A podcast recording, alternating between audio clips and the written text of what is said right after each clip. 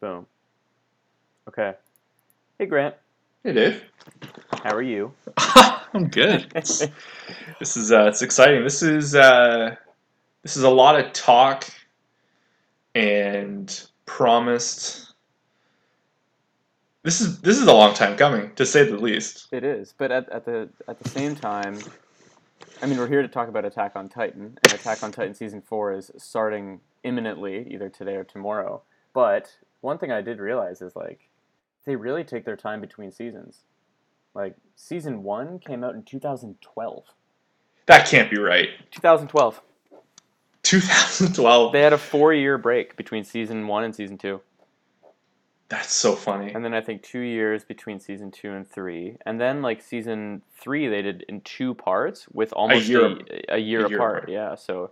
Because it was April to April, I believe. Yeah, so that's... I saw on Reddit today, people were like, I can't believe we're about to finish this journey we've been on for 8 years.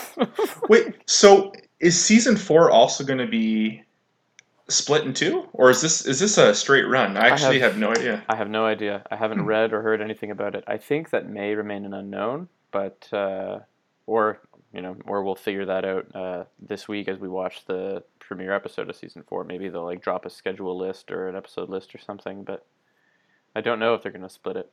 I do know it's the final season, and I do know that manga readers say that, you know, it just gets better and better. People seem to be confident that the conclusion will be great, whatever that means. So this should be a good series of television. I still can't wrap my head around 2012. That is, I know. Well, fitting, you know, proposed apocalyptic year versus an actual apocalyptic year. Very beginning and end. Now I'm trying to think if that was in 2012. There's no way I watched that when it first came out. Now I'm trying to think when I first found the show. Yeah, I found it, I think, in 2000, maybe 17 or 16. I think Season 2 was out, and I flip-flopped on it for at least a year before Season 3 came out. So yeah, I mean, I entered the game relatively late, depending on how you look at it, but you know, so we still had to wait for Season 3, and we had to wait for Season 3 Part 2, so, yeah. Yeah, I believe Season 3 is the only one, or I guess the two of them split, are the only ones I watched week to week. I believe exactly. I caught up on Season 2 prior, maybe a week prior to Season 3 coming out.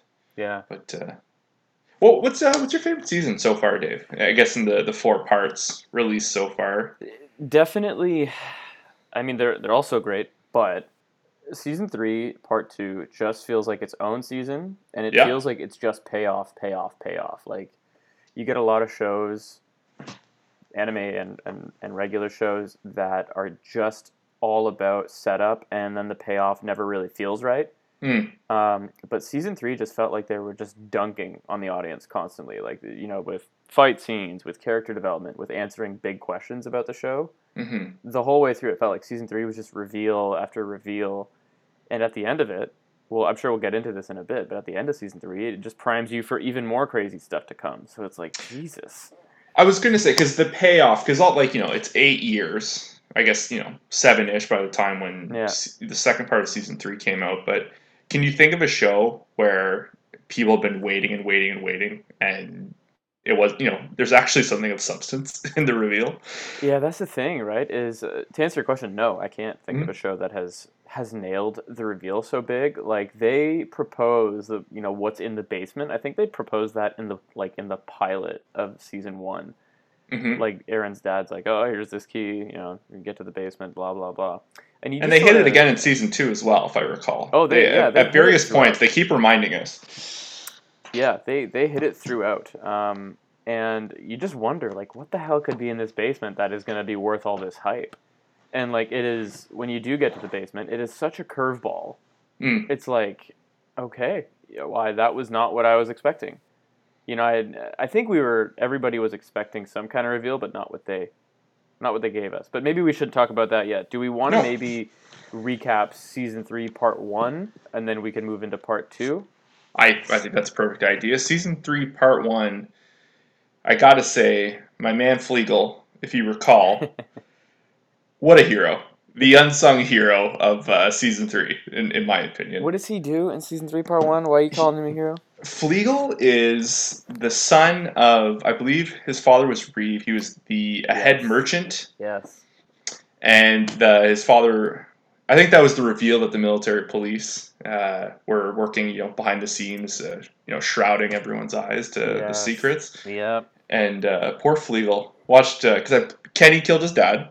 Mm-hmm. Flegel was hiding in the dark, and overcame his fears. I had completely forgotten about that whole how that played out, because that's up to two parts. I feel like part two, we'll get to that, but it overshadowed definitely all of part one. Like there was so much content in the first part of season three that. I agree. But season three, part one, almost makes me think of like the Star Wars prequels, because it's like. Hear me out.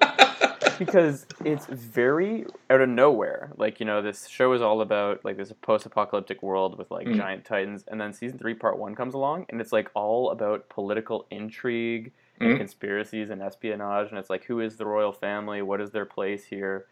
And then, like, we go on this random Levi story about, like, who the hell is Kenny and all that stuff. That was super interesting. Mm-hmm. The whole, I think the whole Historia arc was mostly in Season 3, Part 1. Is that right? Where she becomes... She gets crowned, and her dad is the one that... they abduct Eren, right? Yes, they abduct Eren and her in the beginning part, because there's the whole, the decoy. Yeah.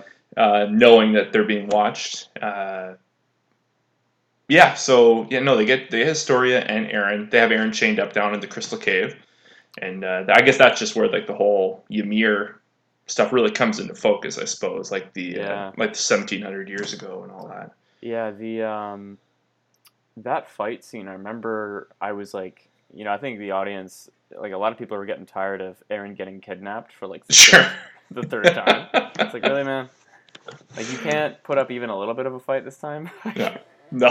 Just takes a trank dart to the neck. He's immediately down for the count. It's like, really? Yeah. But that scene where the Levi squad kicks in that door and goes in with barrels of smoke and oil and they take it to Kenny's team. I was like, and it just shows you got Sasha there, you got Jean or Connie, you got that whole crew, and they've all come so far.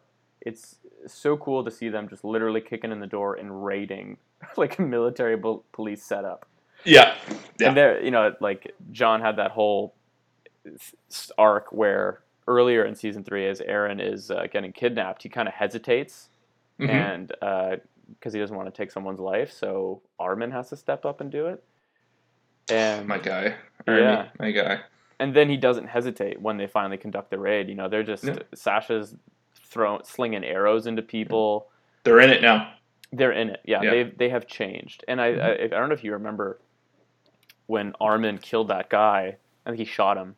Mm-hmm. They do this a lot where they'll cut in the middle of an action scene to like this weird let's chat about it, like this weird like okay now it's a day later and we're all talking about it, and then they're gonna cut back to the action scene after the conversation. But there's this little cut where Armin's like getting sick, and Levi's like, you did the right thing.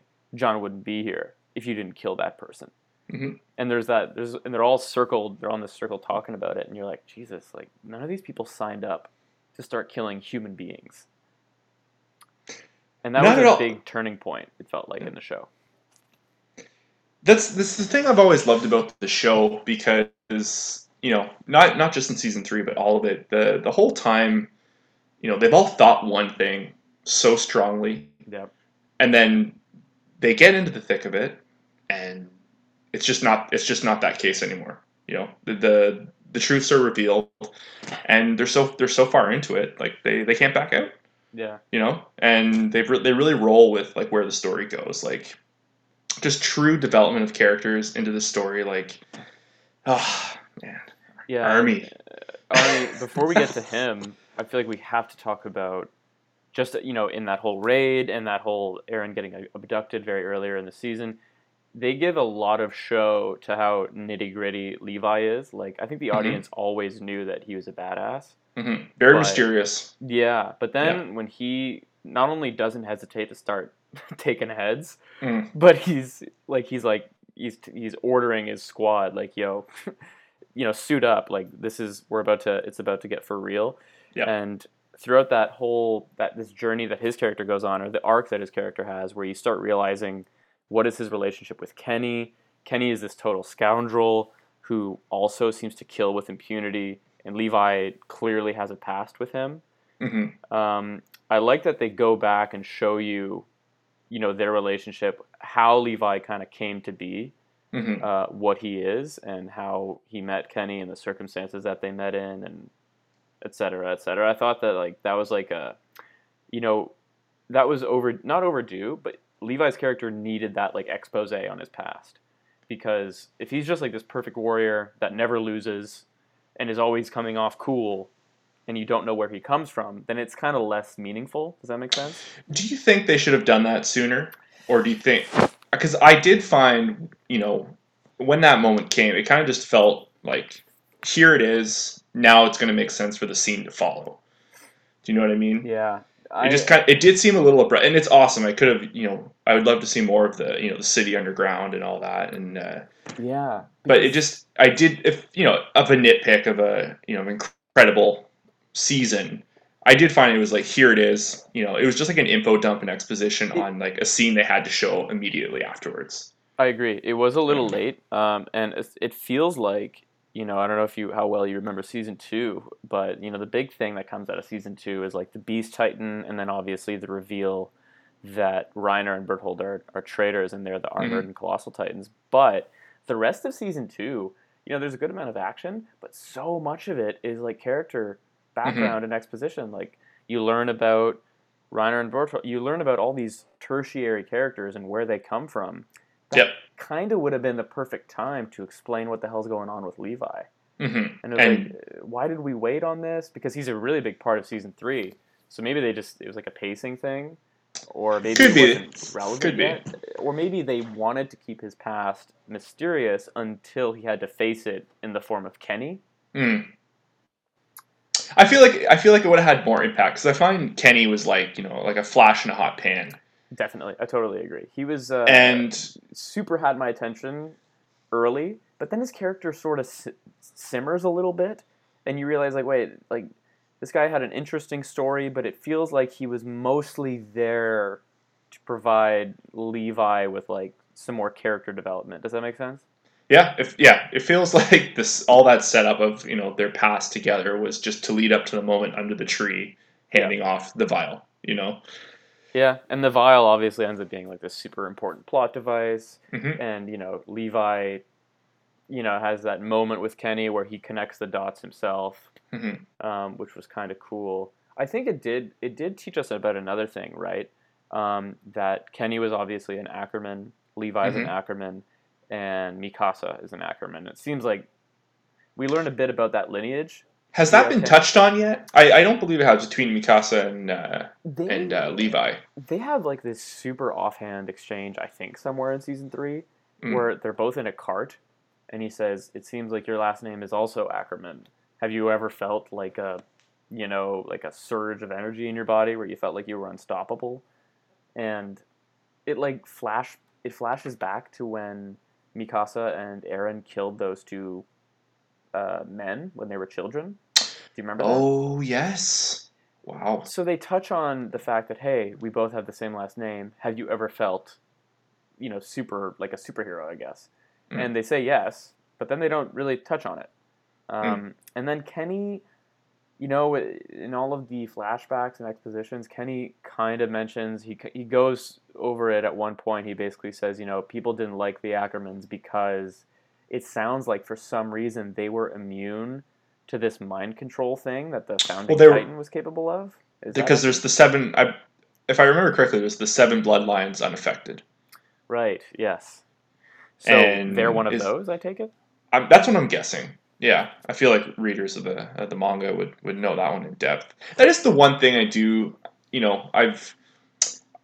I know, I'm pretty sure this goes the same for you, but I've never been one to read the manga of any series. I like, you know, I've always just enjoyed, you know, the anime aspect.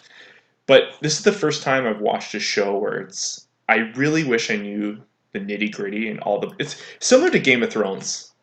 You know, I watched the show and it's like, I wish I knew more about that. I should probably read that.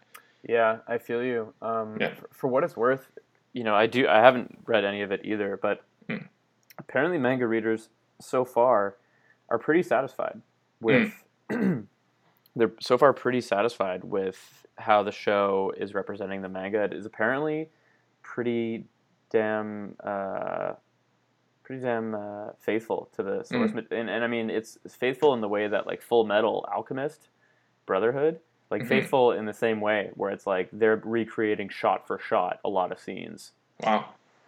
Like that, towards the end of season 3, part 2, when Eren goes down and he, you know, because I think he takes like a boulder to the gut from the Beast Titan. Okay. We're zipping ahead there, but I remember that there are panels from the manga that show that exact frame, and there are panels from the manga that show exact frames of Levi beating up the Beast Titan. Just afterwards, so it's. I'm curious how much more they elaborate on this whole lineage stuff in the manga. If we're missing a lot in the show, but I have to imagine that we're going to touch a lot on that in season 4, right? Because it feels like the focus is shifting big time with the reveal at the end of season 3, which we should probably talk about. You know, going back now, I'm thinking about because yeah, it's kind of jumping ahead a little bit, but the reveal of like the Kingdom of Marley in season 3, part 2, that I feel is that's how they should have introduced the connection between Levi and Kenny. Interesting. Set up the season before. There's a moment. It's revealed. I guess it's a little different because you know in season 3, part 2, that was like that was the basement. You know it was all shown to us. It's I guess they had to show us that before we walked into what we were getting. And can you imagine season 4, episode 1? And it's just it's like there's another kingdom. It wouldn't be as viable. Yeah, I agree. They kind of needed to go out on that high note, and give the audience something to chew on while we waited for season 4. So I guess before we we're kind of all over the place here, but favorite moment of season 3, part 1. What would you say? Favorite moment of season? Oh, I definitely.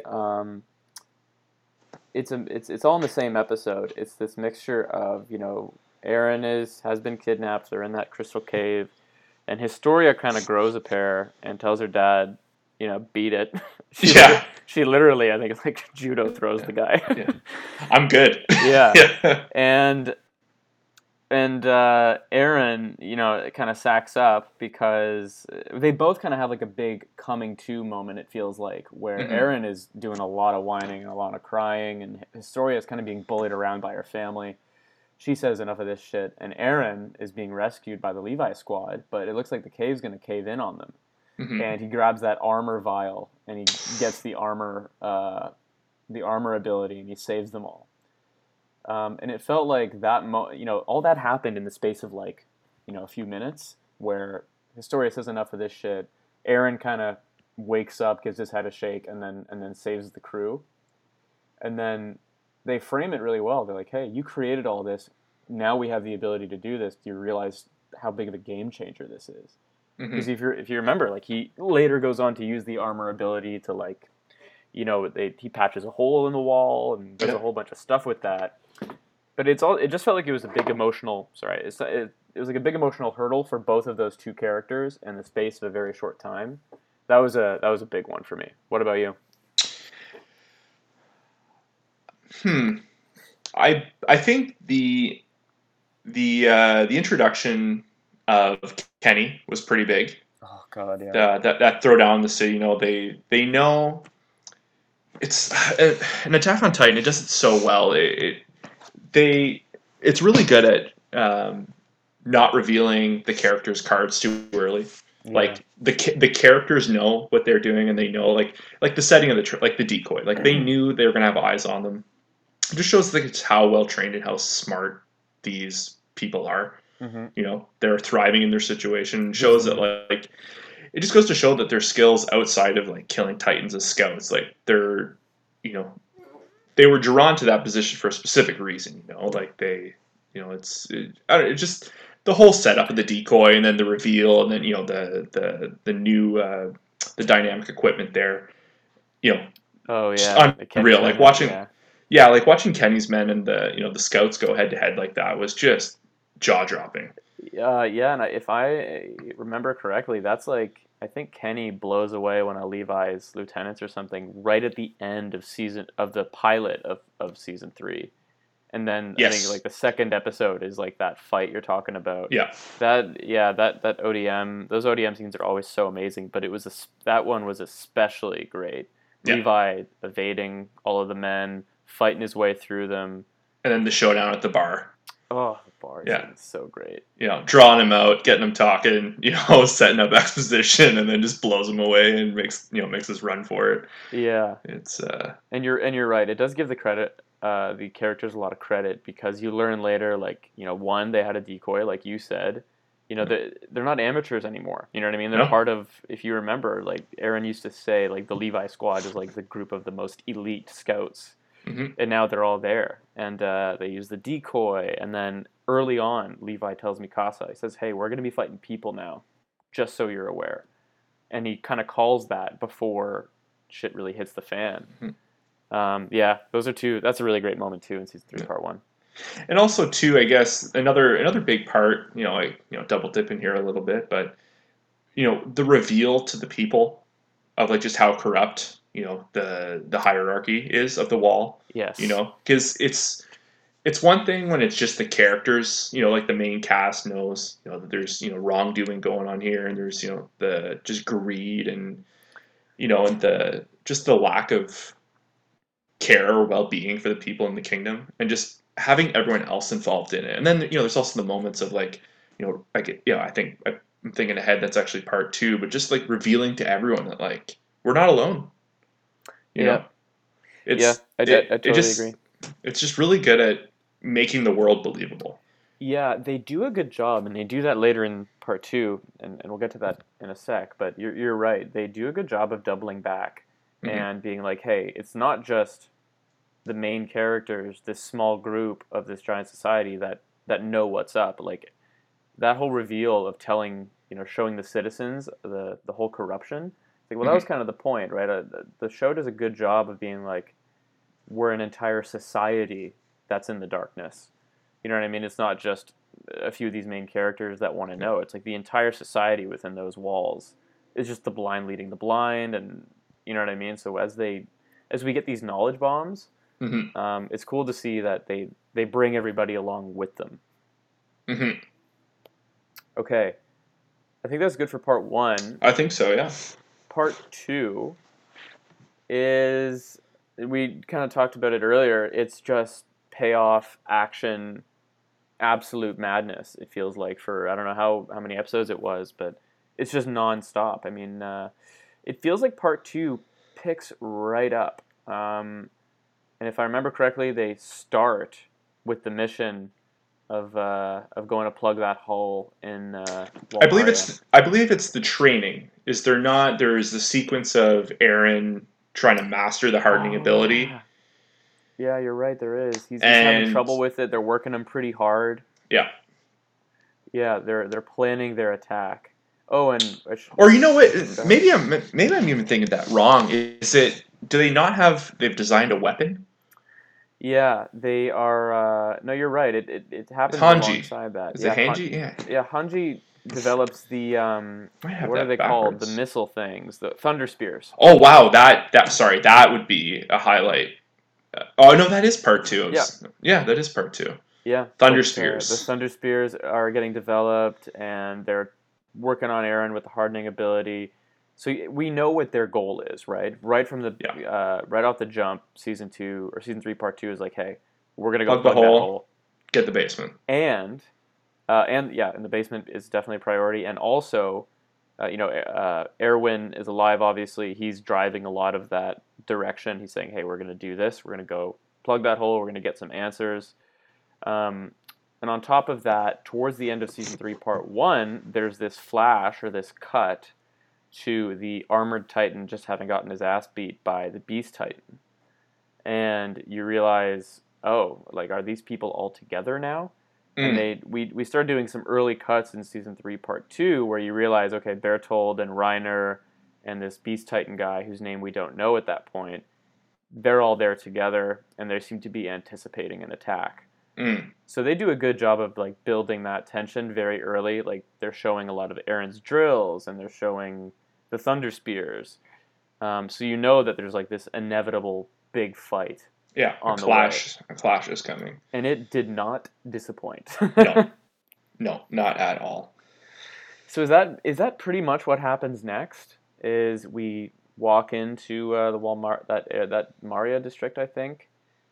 They plug the first hole with little to no opposition whatsoever. Nope. It just goes and gets done. And Eren is kind of speaking the mind of the audience. He's like, this is eerie. There's nothing going on yet.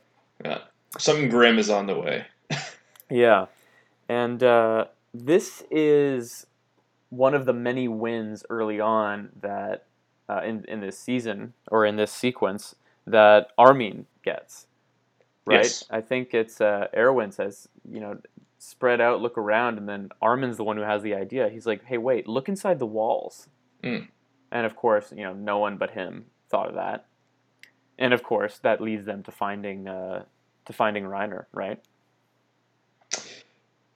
Yeah, well, hidden in the walls. But is it interesting? Did you find? I did find in part 2, they really were. The narrative was that Armin was toast. Did you find that, like, right from the get go? Yeah. I just felt like there was so many signs of, like, you know, I for sure thought he was gone, and then eventually in the end he was. But, you know, I thought that was another little nitpick of part 2 was, like, there was some hand holding. Oh, like they were laying it on a little thick. Because the pride, I find one of the prides of the show is, like, no one was safe. You know, there's some significant plot armor I found for some characters. Yeah. You know, like, obviously Eren being the biggest one, yeah. And Mikasa was pretty, you know, bulletproof as well. But Armin was always that one where, like, is he or is he not? Because he's a valuable asset, but he's so delicate. Yes, he's perfect for, like, you know, getting someone to that next emotional step towards their victory. You know, like, he could be a sacrifice. Oh, God. But I don't know. Yeah. I found it was the first time in the show where, like, they just revealed the hand a little too early. Yeah. No, you know, that's fair. It was just like it was one moment after another, and he's my guy. Like, I want him to go the mile, and I think he is. But, yeah, I don't know. He's picking up a lot of wins in season 3, right? I mean, he helps develop a lot of strategies with that raid they do in season 1 and how to combat the type of gear that Kenny's people were using. And then with this finding the hole in the wall in part 2. And then obviously it climaxes when he kind of single-handedly figures out a way to bring down the Colossal Titan. Yeah. And it involves sacrificing of himself, right? So he was just getting a lot of wins in the win column. And it feels like, if we skip ahead for a sec, if you remember when Levi has to make the choice of who to revive after Armin has sacrificed himself, and they have to choose between him and Erwin, they kind of go through his resume. There's an actual scene where they're like, you know, we got to bring back Erwin. He's the leader of the scouts. He's the man. He's got the leadership skills. And then I think it's Eren who's like, hey, well, hold up a minute here. Like, the only reason we're here in the first place is because Armin has figured out all these things. The whole way. He always has those wins, you know? Yeah. From the get-go, from when they're like very, very novice entry-level scouts. Like, I mean, if you think back to season 1, even, he's providing them with wins and intel on the female Titan. You know what I mean? Like, he figured it out. Yeah, so he's obviously super valuable, and I think Levi ends up agreeing. But even in the end, he chooses to go with Erwin, and Erwin says no, like, let me die. Yeah, that was crazy. And that's the other thing too, is they definitely set up Armin to be Erwin. It's very tactical, you know, even-keeled, has emotion, but, like, always has, like, the right move. Just nowhere near as experienced or as sure of himself, right? Yeah. Like, probably like a younger Erwin. Yeah. Probably, like, you know. When he comes out of there and when he's alive and he realizes what has happened, he's like, wait, do I just replace Erwin? They're like, no, you're not a one-to-one replacement, but we did make the choice where we brought you back instead of him. So, you know, there's still quite a bit of pressure on him. Mm-hmm. Yeah, I loved that whole thing. And I loved how, you know, I'm sure a lot of people are fans of Levi for the same reasons, but I loved how almost irritable Levi was about making that choice. Yeah. He was like, oh, God, like at the end of all this, everybody's got a weakness. Everybody's the same. And Erwin's weakness was simply that he put his quest for knowledge above everything else. Yeah. You know what I mean? And Levi was like, oh, God, yeah, they're all the same anyway. What does it really matter? I'm just going to bring back art. You know what I mean? Like, he was... What a true nihilist. Big time. He's he's such a nihilist. He's like this killing machine that is almost like laissez-faire about it. And you know he wants to do the right thing. But he's irritated. And it feels like he's inconvenienced by all this death and destruction that's around him so often. Mm-hmm. That was like such a cool... point. Giving him the syringe was a great idea because you know he's not exactly the most emotional guy. Mm-hmm. So we skipped ahead to the whole Armin choice. Yeah. Jump right to the crux of it. If we go back a bit, I mean that fight scene of you know them plugging up that second hole. Reiner comes out. If you remember, Levi doesn't hesitate. He comes right down, sticks a knife right through Armin's or Reiner's neck. Yeah, I really thought he had him there for a sec. I feel like Levi had everyone for a sec. In part two, there's there's just when he gets to obviously skipping ahead to the Beast Titan, but he's just always they're always just 1 second too slow. I know. And it's such a shame because it's just the. The doom of the show is so great. Yes. Like there's no small failure. It's only critical failures in this show, which is, it's just so heart-wrenching when you watch it. One thing that also like really primed was you mentioned plot armor and we learned like Reiner is basically killed. It feels like 4 times in this season 3 part 2, he gets the knife in the neck from Levi, but then we learn that he can transfer his conscience throughout his whole, or his consciousness throughout his whole body. So he doesn't go down. And then he goes into Titan form, it feels like he's losing a fair fight against Eren, because Eren's got the Titan brass knuckles now. Yeah, the heart. And he's beaten, it's a decent fight, but then backup arrives in the form of thunder spears. They land a bunch of shots. Eventually, they incapacitate him, but he's not dead yet. He's like he's regenerating and like incapacitated. And then the Colossal Titan shows up. Yeah. Big Daddy Bernhardt come whipping in, riding the falls. Yeah, in his barrel. And then more madness ensues. There is a moment I should mention though that is pretty cool because. It's towards the end of Bertholdt's character arc, right? Yeah. Where he transforms, but right before he transforms, he has a conversation with Armin. And he is different. Yeah. That's the thing, too, like, the villains, you can see the change in the villains from the get-go. Yeah. Actually, I thought of it when you were just mentioning the consciousness part of, the Armored Titan. Do you remember in season 2 where Reiner revealed he has that mental break and he reveals to Eren, he's like, hey, let's just go. I can't do this shit anymore. I don't think go.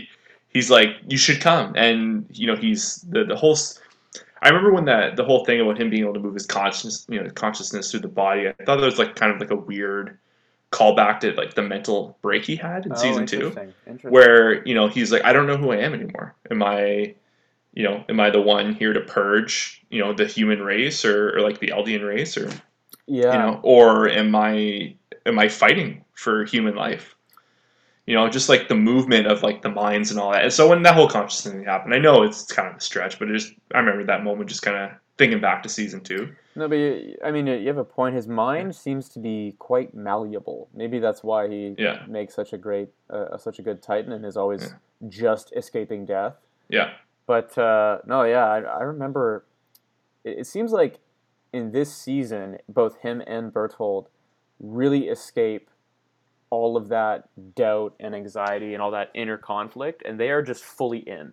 Yeah. Now they don't have a choice. And we learn a little bit more why as to why they don't have any choice, but it doesn't matter because when they show up for that last fight, they're fighting to the death. No more, no more deception. It's just all out conflict. Yeah. The plea he gives to Armin too is very like let's just, don't do it. Like it's over. It's just both sides are in so deep. Yeah. You can just tell there's a moment of on both sides, they're so into their cause, they can't back out, but it was just a futile attempt, I remember Armin tries the whole, we still got Annie, don't you want to come save her? Yeah. And Bertholdt's like, no, that's not working twice. You got me with that once. Yeah. Do whatever you want. I don't care. And then he proceeds to transform, explode, destroy a bunch of stuff in his path. We think for a second that Hanji gets caught in it. Yeah, that was a good misdirect. Yeah. But I forget the name of the, the red shirt that saved her. It was one of her guys. But she loses an eye, it looks like, in the process. Is it the same guy that brings Erwin back from the battlefield? No, that's a different guy that is still alive at the end of season 3. Because I remember him getting upset. They're like, no. I dragged Erwin back here for you to save the savior of humanity. Why are you picking this kid? Yeah. Yeah. No, a different guy because the guy that saves Hanji just totally eats it. He's dead. Yeah. So he explodes, and then Eren has a awfully futile attempt at trying to stop him. He literally kicks Eren across the city, which was pretty cool. Tried to grab at his ankle like a kid. Yeah, and then we approach pretty rapidly. We're approaching 3 conflicts simultaneously, right? I think it's Mikasa and Jean's group taking out the Armored Titan, and it's Eren and Armin against the Colossal Titan, and on the other side of the wall, the Beast Titan is just throwing perfect pitches with those crushed up boulders, and he's eradicating the rest of the scout regiment. Do you remember all that was happening basically simultaneously? That was some tough stuff. I remember the stakes. I remember not having super lot of interest in what was going on with the Colossal Titan until the Army's kind of sacrifice. Yeah, I felt it very low stakes. But everything going on with the Beast Titan and the trap, Erwin's trapped forces. Oh God, I know. I remember every second of that their scenes was just this is over. Oh my God, yeah, they got them. I thought that was a total wipe. I actually thought that was the end of that. It kind of is almost. Even though the scout people, the regiment made it out. They're the only ones left. Yeah. You know what I mean? You realize after that fight is over that he, his attack was super effective. All of the early... pitch and heaters. Yeah. Perfect game. That was amazing. So if we skip ahead a little bit, eventually Mikasa and crew managed to take out Reiner for I think the 3rd time in the fight. Yeah, for only a moment. Yeah, this time they finally actually blow him out of the Titan though. Yeah. They get him with a with one of those missiles, the thunder spears. He and Hanji is the one that she comes back and revealed that she's alive. She she blows up the other side of his face so that Mikasa can land a clean shot. She does, blows him out of the back of his own neck. Checkmate. Reiner, and then at the same time, Eren and Armin do this plan, and I gotta say they got me pretty good too. Where, there's some very obvious, they're not trying to hide the foreshadowing anymore. It feels like, you know, Armin is explaining his plan. Yeah. He looks so sweet. The voice actor that plays both these guys are so great. And you can just tell that he's hiding something. Eren can tell that he's hiding something. Yeah. But it's happening so fast, you don't get much time to dwell on it because Eren slips. And you're like, wait, is this part of the plan? I'll admit, they completely had me. I was like, oh my god, this is not part of the plan. This is bad. Mm-hmm. And then he slips, and then it becomes this long, drawn-out process of Armin trying to 1v1 the Colossal Titan. Yeah, just, it's, I remember when they showed, like, just his crisp body. Oh my god. I was like, oh my god, they're gonna make me look at it. Yeah. You know, like, there was no, like, off-screen, like, over-the-shoulder looking at someone holding his body. It's just, like, it was just there. Yeah. I was like, they did it. I was like, plot armor doesn't exist anymore. You know? You're right, because I remember you and I were talking about it right before that episode aired, and they're like, there's no way, you know, like... Oh, yes, that's true. That crew is all safe. And then I remember the way he goes out. It was so good because one thing that's great about the show that we haven't talked about and we should pay special attention in season 4 is the soundtrack. Like the music is so great. And I remember as he's hooked on, because Armin has yet another brainwave, he realizes that if he hooks his grappling hook into the guy's bone his teeth, that won't come loose.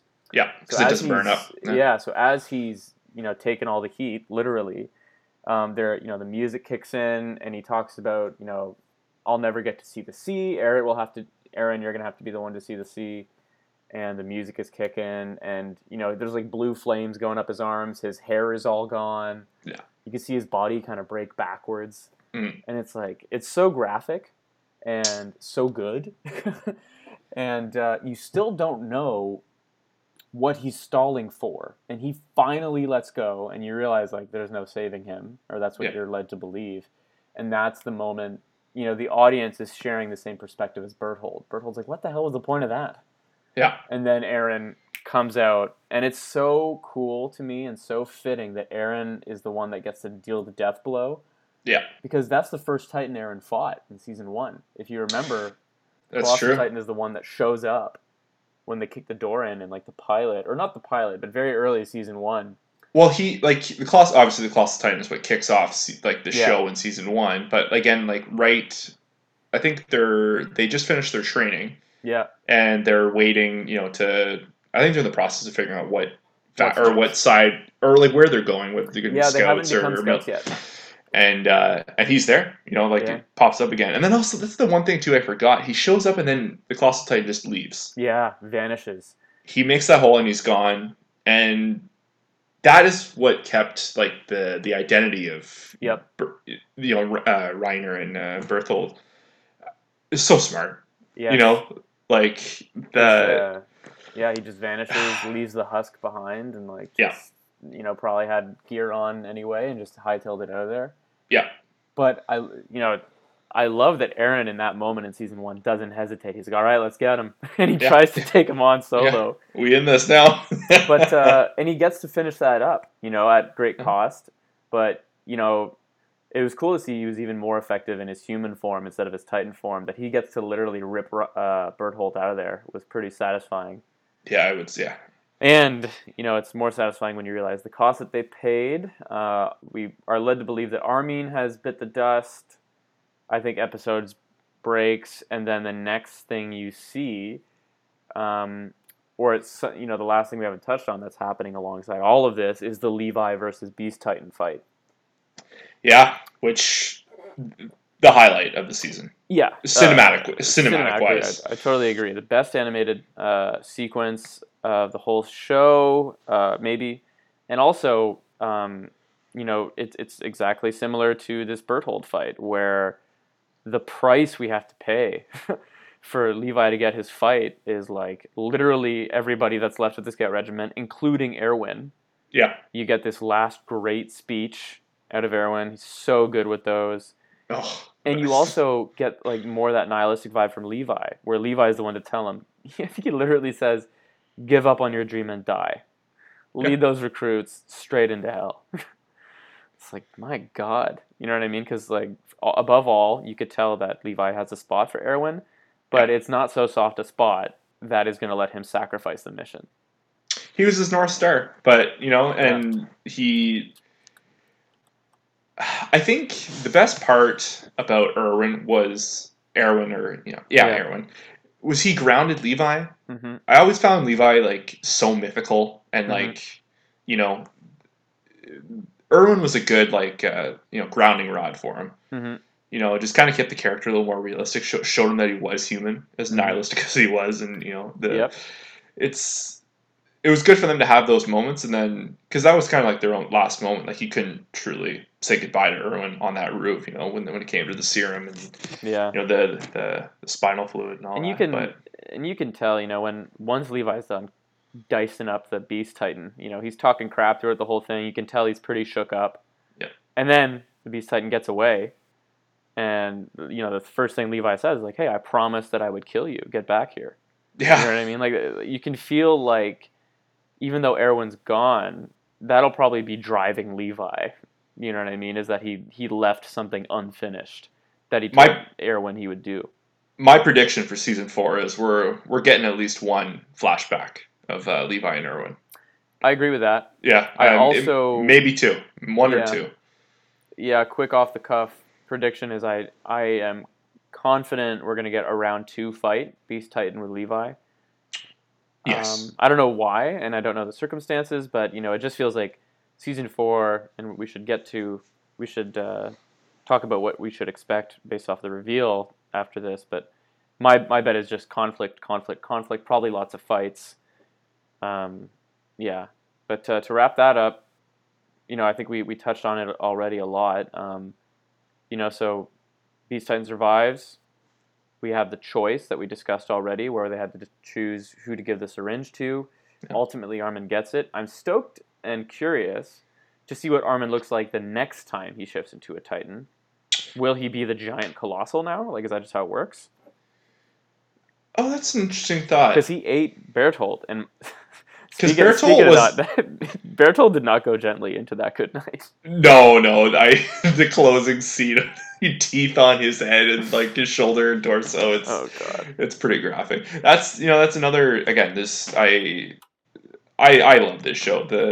They know the moments they do good, they just do them great. You know, like they know their lane. Mm-hmm. And when the moment calls for it, they just, you know, it's pedal to metal in some scenes in this show. It's, you know, it's dense and it's long and it's dark and it's, you know, it's meant to be that, but when it just needs to kick it in, like, you know, they just blow everything out of the water. It's tremendous. Yeah. That moment was important, and they did not pull any punches. No. Every death is significant in this show. Visceral. You know, I guess that's the thing too. Like when they show death, even if it's like a main character or like a key character, even if it's not, even if it's just like, you know, scout number 222 or, you know, whatever, like it's just some rando in the forest, like they show them all. Oh yeah.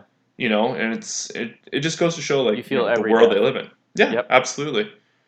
And then the big ones you really feel like. Even that, like, when Bertholdt goes out, you're like, fuck, like... I kind of liked him. I didn't want him to go like that. I did like him. I remember the reveal in season 2. I was like, shit, it's going to be one of these shows, you know? Yeah. Like, where I'm oddly... And then, you know, I guess the other big part of, you know, season 3, part 2, is just the basement. The reveal, like, the genuine...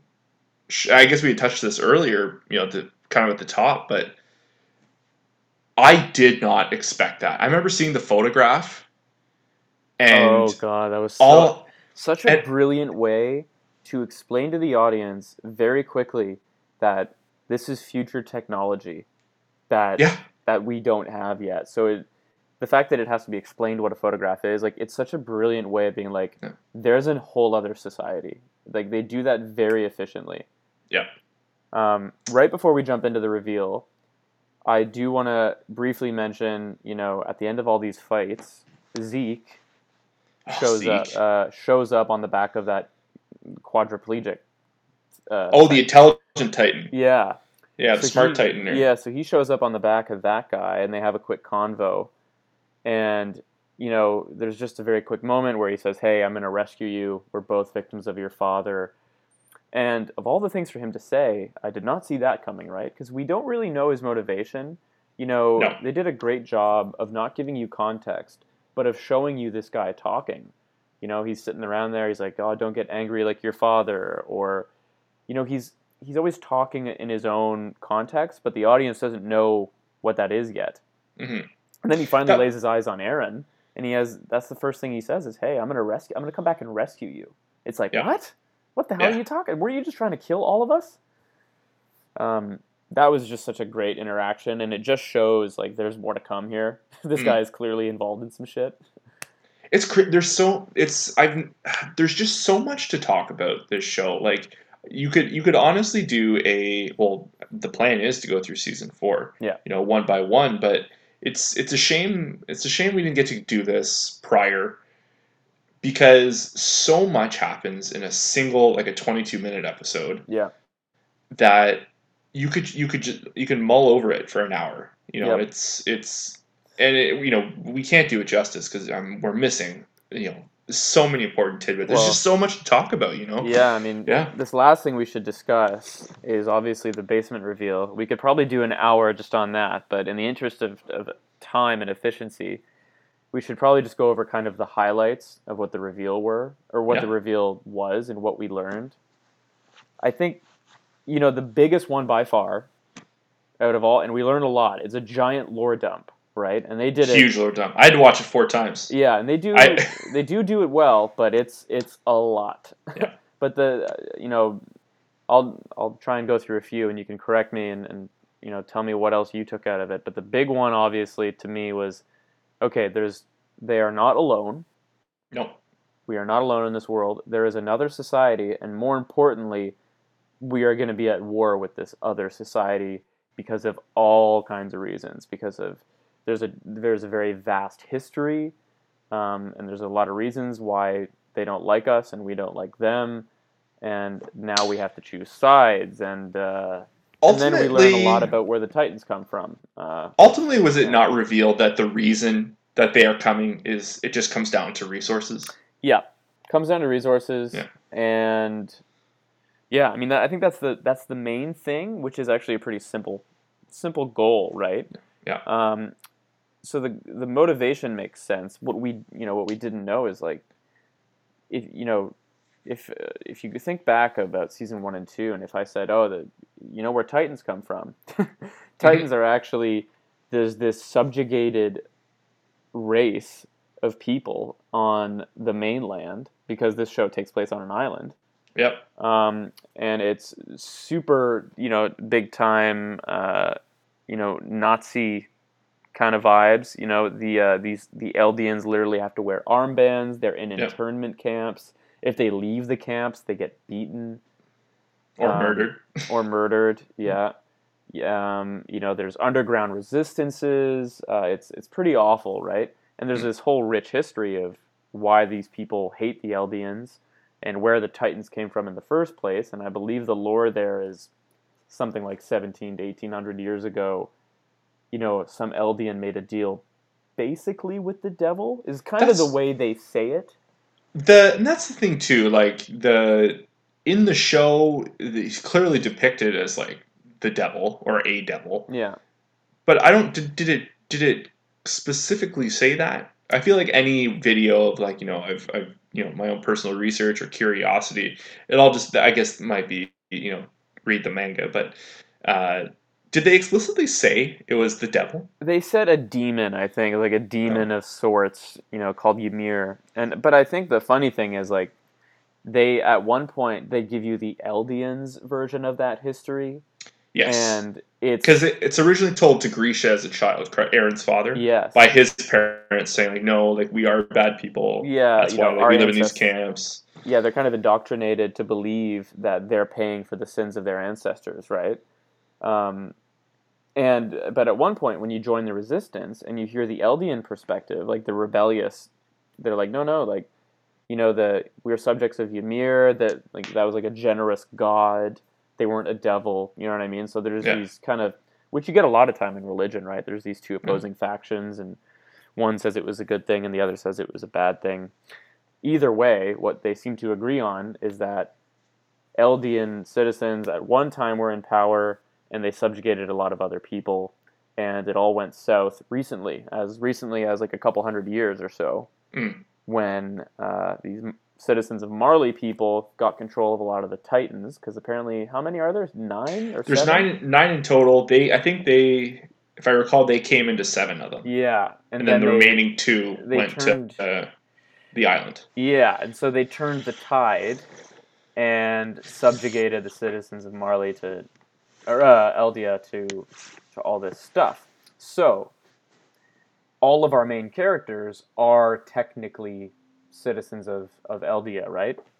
Yes. Or Eldian citizens, whatever. And that's, you know, their king on their island decided a long time ago, I don't want any more part of this war. I'm getting out, and I'm going to subjugate my people using these Titan powers to change their memory, because this has all been so traumatizing and that's how we come to Attack on Titan in season 1, is everybody just believes the world, you know, that they are the only humans left. Yeah. So they have no idea about this conflict and how it got them to where they are today. And now we know that. And it came with a couple other major reveals, you know, like, you know, Grisha, Eren's father, was born into all that. Yeah. And he came to the island, and he remarried. He had a son that we later find out is Zeke, that turned on him. You know, like I said, we could talk like an hour about all this. Oh yeah, this like the lore dump is. I can't think of a juicier lore dump in any spectrum of entertainment. It's just it's like we said before, like. We had been waiting for this for so long. Some people 8 years, 2012. Some people we've been wanting to know what's in that basin for so long, and it just delivered. Mm-hmm. And it was clear, it was concise. I do. What say you? Do you think that it is a truly one-sided view of history, or do you think there's still a chance that like the Marley, you know, the citizens of Marley's take on it is still correct?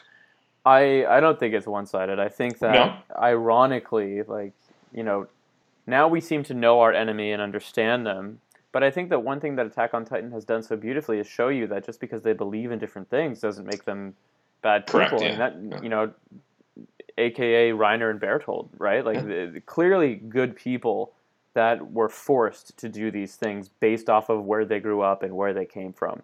Yeah. So I'm curious to see if season 4 is just all-out war, or if it gets into shades of gray, where it feels like a lot of innocent people might get caught up in the mix, or it might not be super simple. You know, like there's that great little. They have a quick time skip at the end of season 3, where they go to they finally see the ocean or the sea. Yeah. And Eren says, you know, we have answers, but all we really know now is we have more enemies. Like, when will this be over? Yeah. We just, is it over when we go kill them all? And I don't think, you know, the audience doesn't know the answer to that. Eren doesn't know the answer to that. I think on that is one of my last favorite things of season 3 was also the 13 years, the knowledge drop of the 13 years. Yeah, yeah, that was huge. No matter what, our boys are on limited time. Armin too, right? Yeah. And how awful is it that like. We were saving Armin because we needed him, but we didn't know we were also just giving him a delayed death sentence. And so he's out no matter what. But with that reveal, how wasted would it have been? Not wasted on Erwin. You know what I mean? Like he had done, and that's something we can completely skip. Like the coup d'état on the royal family. I forget if that's at the end of part 1 or the beginning of part 2. You know, that was he got them to where they are. Yep. You know, Erwin is the ultimate, like, the passing of the baton was part one. Yep. He got them to where critical, you know, decisions were made and, you know, discoveries were made about the, you know, the situation of the world. He went out. See, like, you know, if, you know, I guess maybe, you know, we'll get back to the 13 years, but I think we should end this of who won, what one character won parts one and two. Ooh. My vote for part one, you know, Fleago's my guy, but I do think Erwin, he's the one that got them to the finish line. If his goal was to kind of change the system from the inside and try and seek knowledge and work for the people, then he absolutely won big time. And as far as part two goes, it's hard to say who the winners are because it feels like with, you know, the scouts have a big win, you know, like... Yeah. I would say Armin maybe won part two because he contributed so heavily in part two. But he also, you know, now he's a Titan.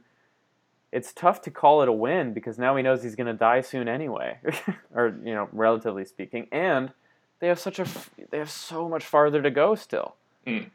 So it feels, that's a tough question, but. I would say maybe Armin if I had to answer.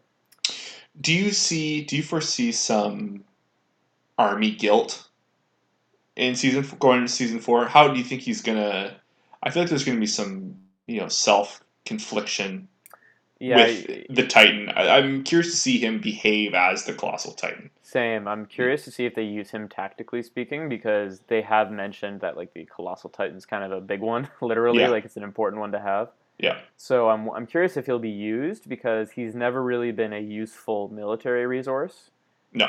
He's always been a, you know, plans and strategy type guy. He's a tactical mind. He's not a tactical body. Yeah. So I'm curious to see him wrestle with that. I think he will. Maybe we should just shift gears into what we're looking forward to in season four. Yeah, let's do that. I am super interested in what happens with Mikasa. I remember at the end of season 3, it looks like she's lost weight. Like, Eren actually says, "You look sick. Like, what's going on?" Mm. And she's clearly very stressed out about this death sentence that he's been given. True. You know, Mikasa is not one-dimensional, but she, you know, it's very clear that her driving force is Eren. You know what I mean? He's kind of what's keeping her going, it feels like he's kind of her mission in life, for whatever reason. She has felt very not one note, like she's the heavy, always has been. And, you know, and maybe that is, I think you're right. I think she's going to play a bigger part. Well, I think she has to be in the finale, but because, like, Armin had his development, you know, like he got over all his fears of, like, you know, season after season of, like, proving himself, and then, you know, he took that final leap, you know, and, like, he had that literal rebirth, you know. I'm wondering if Mikasa's going to get the same thing. Not like, obviously, become a Titan, but, like, if she's finally going to develop into that final step. Like, and even Eren, I think, at the end of season 3, part 1, like, he was so whiny, he was so hard on himself, and then I honestly can't think of a moment in season 3, part 2, where I'm like, oh, I enjoy Eren on screen now. Like, he was one of my least favorite. But I think that's, like, protagonist curse. Yeah. You know, he definitely performs. He comes out of he kind of figures it out. I think Mikasa will probably develop a bit more, but she's also, if I have one, she's probably at the top of my death list. I feel like she might go down in a hail of bullets. Yeah. In a really heroic way. Yeah. Her and Levi, I think, are candidates. It's hard to say how Levi would go out if he does. But Mikasa's my number one pick for characters to bite at this season. Yeah. And as far as the plot goes itself, like, I feel like we just don't know enough. You know what I mean? We know what we're fighting for now, but how it happens, I have no idea. I could see a theme of this season, like, being all for naught. I could see Army catching one again. Yep. That, like, you know, I could see maybe, you know, conflict between the group of, you know, having chosen Army and then, you know, it being for nothing, and then Erwin could have survived, kind of thing. I want to see I'm ready for that fourth Reiner fight. Yeah, I'm ready to get him out of there. He's a good character. He's multidimensional. He's had lots of progress. But I feel like for the good of the show and the plot, he's got to bite it. And he's got to bite it good. I think he's got to bite it early. I think so, too. That would be a great way to set the stage. I also think, we've gotten to know some of these tertiary characters so well, like Connie, Sasha, Jean, Hanji. I feel like all of them are ripe for the picking. If any of them bite it, it's Connie. If any of them bite it, and it's possible, the show doesn't exactly need them, but you still care about them enough because they're like OG squad members. Yeah. They're all impactful deaths. So I think they're all very vulnerable. Do you think... Maybe this is, a little... That's the thing, too. I where as we speak, the episode 1 is waiting to be watched by both of us. Yeah. And I can honestly see Levi getting snuffed out. Yeah. It's like you said, I think there's going to be that rematch between him and the Beast Titan. Yeah. It's not going to go the way he wants it. And then I really wonder if, Eren's just going to go the whole way. That would be another thing, too. Like, if Eren, Eren's missing in action for a portion of the season. Like, who knows what we're getting into. Eren is just so tragic. It just feels like he might get, he might get his way and win, but it could easily be one of those at what cost type of things. Like, does he lose everybody? And he's just kind of the only one left among the corpses. Hard to say. Yeah. But I think that's a good spot to leave it. Did you have one more thing? No, I'm just more excited for some ODM action. Twirling. I love the twirls, like the camera, the forced perspective. Yeah, just the spins too. Like, there's the eruption the characters can do on screen. Just it's honestly like orgasmic. Like, it's pornographic sometimes. Oh, it's an exercise in animation and talent. This is how good anime can get. The moments where they explode. I remember when I was watching Demon Slayer. When they would erupt into their their final move or the finale of a fight, it was like, oh, this is like, it would actually be interesting to see if there's some similar studio work on those two shows, but the way the characters would explode into their the finality of a final move, when Levi's blasting off his horse at the Beast Titan. Yeah. I remember just being it's on now, it was on Mach 10. Speaking of which, new animation studio for this final season, they have giant shoes to fill. I agree. Yeah. And what a weird move. And I don't know the in-depths of that, but me neither. I'm regardless of the different studio, I'm not going in any less excited. There's no hesitation on my part. Same. I'm very curious to see how they do it. They're keeping the same voice actors. It's the same, based off the same manga. It's literally just different people drawing it. And you could tell from the Season 4 trailer that they clearly are not trying to copy it one for one. They're going in their own artistic kind of direction. Have you watched? I obviously have, because you saw it. Have you watched any of the trailers? Just the one that came out. Maybe not a year ago, but several months ago. Yeah. And it has kind of a cold open. It shows you different characters, and a lot of action scenes. I got 20 seconds in, and I had to stop myself. I said, "This is not how I think the season should be watched." All the key art. I took a gander at some of the key art, but I wonder if that was as it piecemealed out. But I'm going in as fresh as I can into this season. Yeah.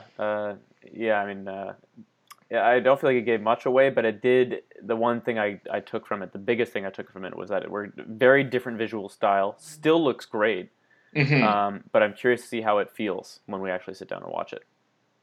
Well, I look forward to continuing this conversation week to week, Dave.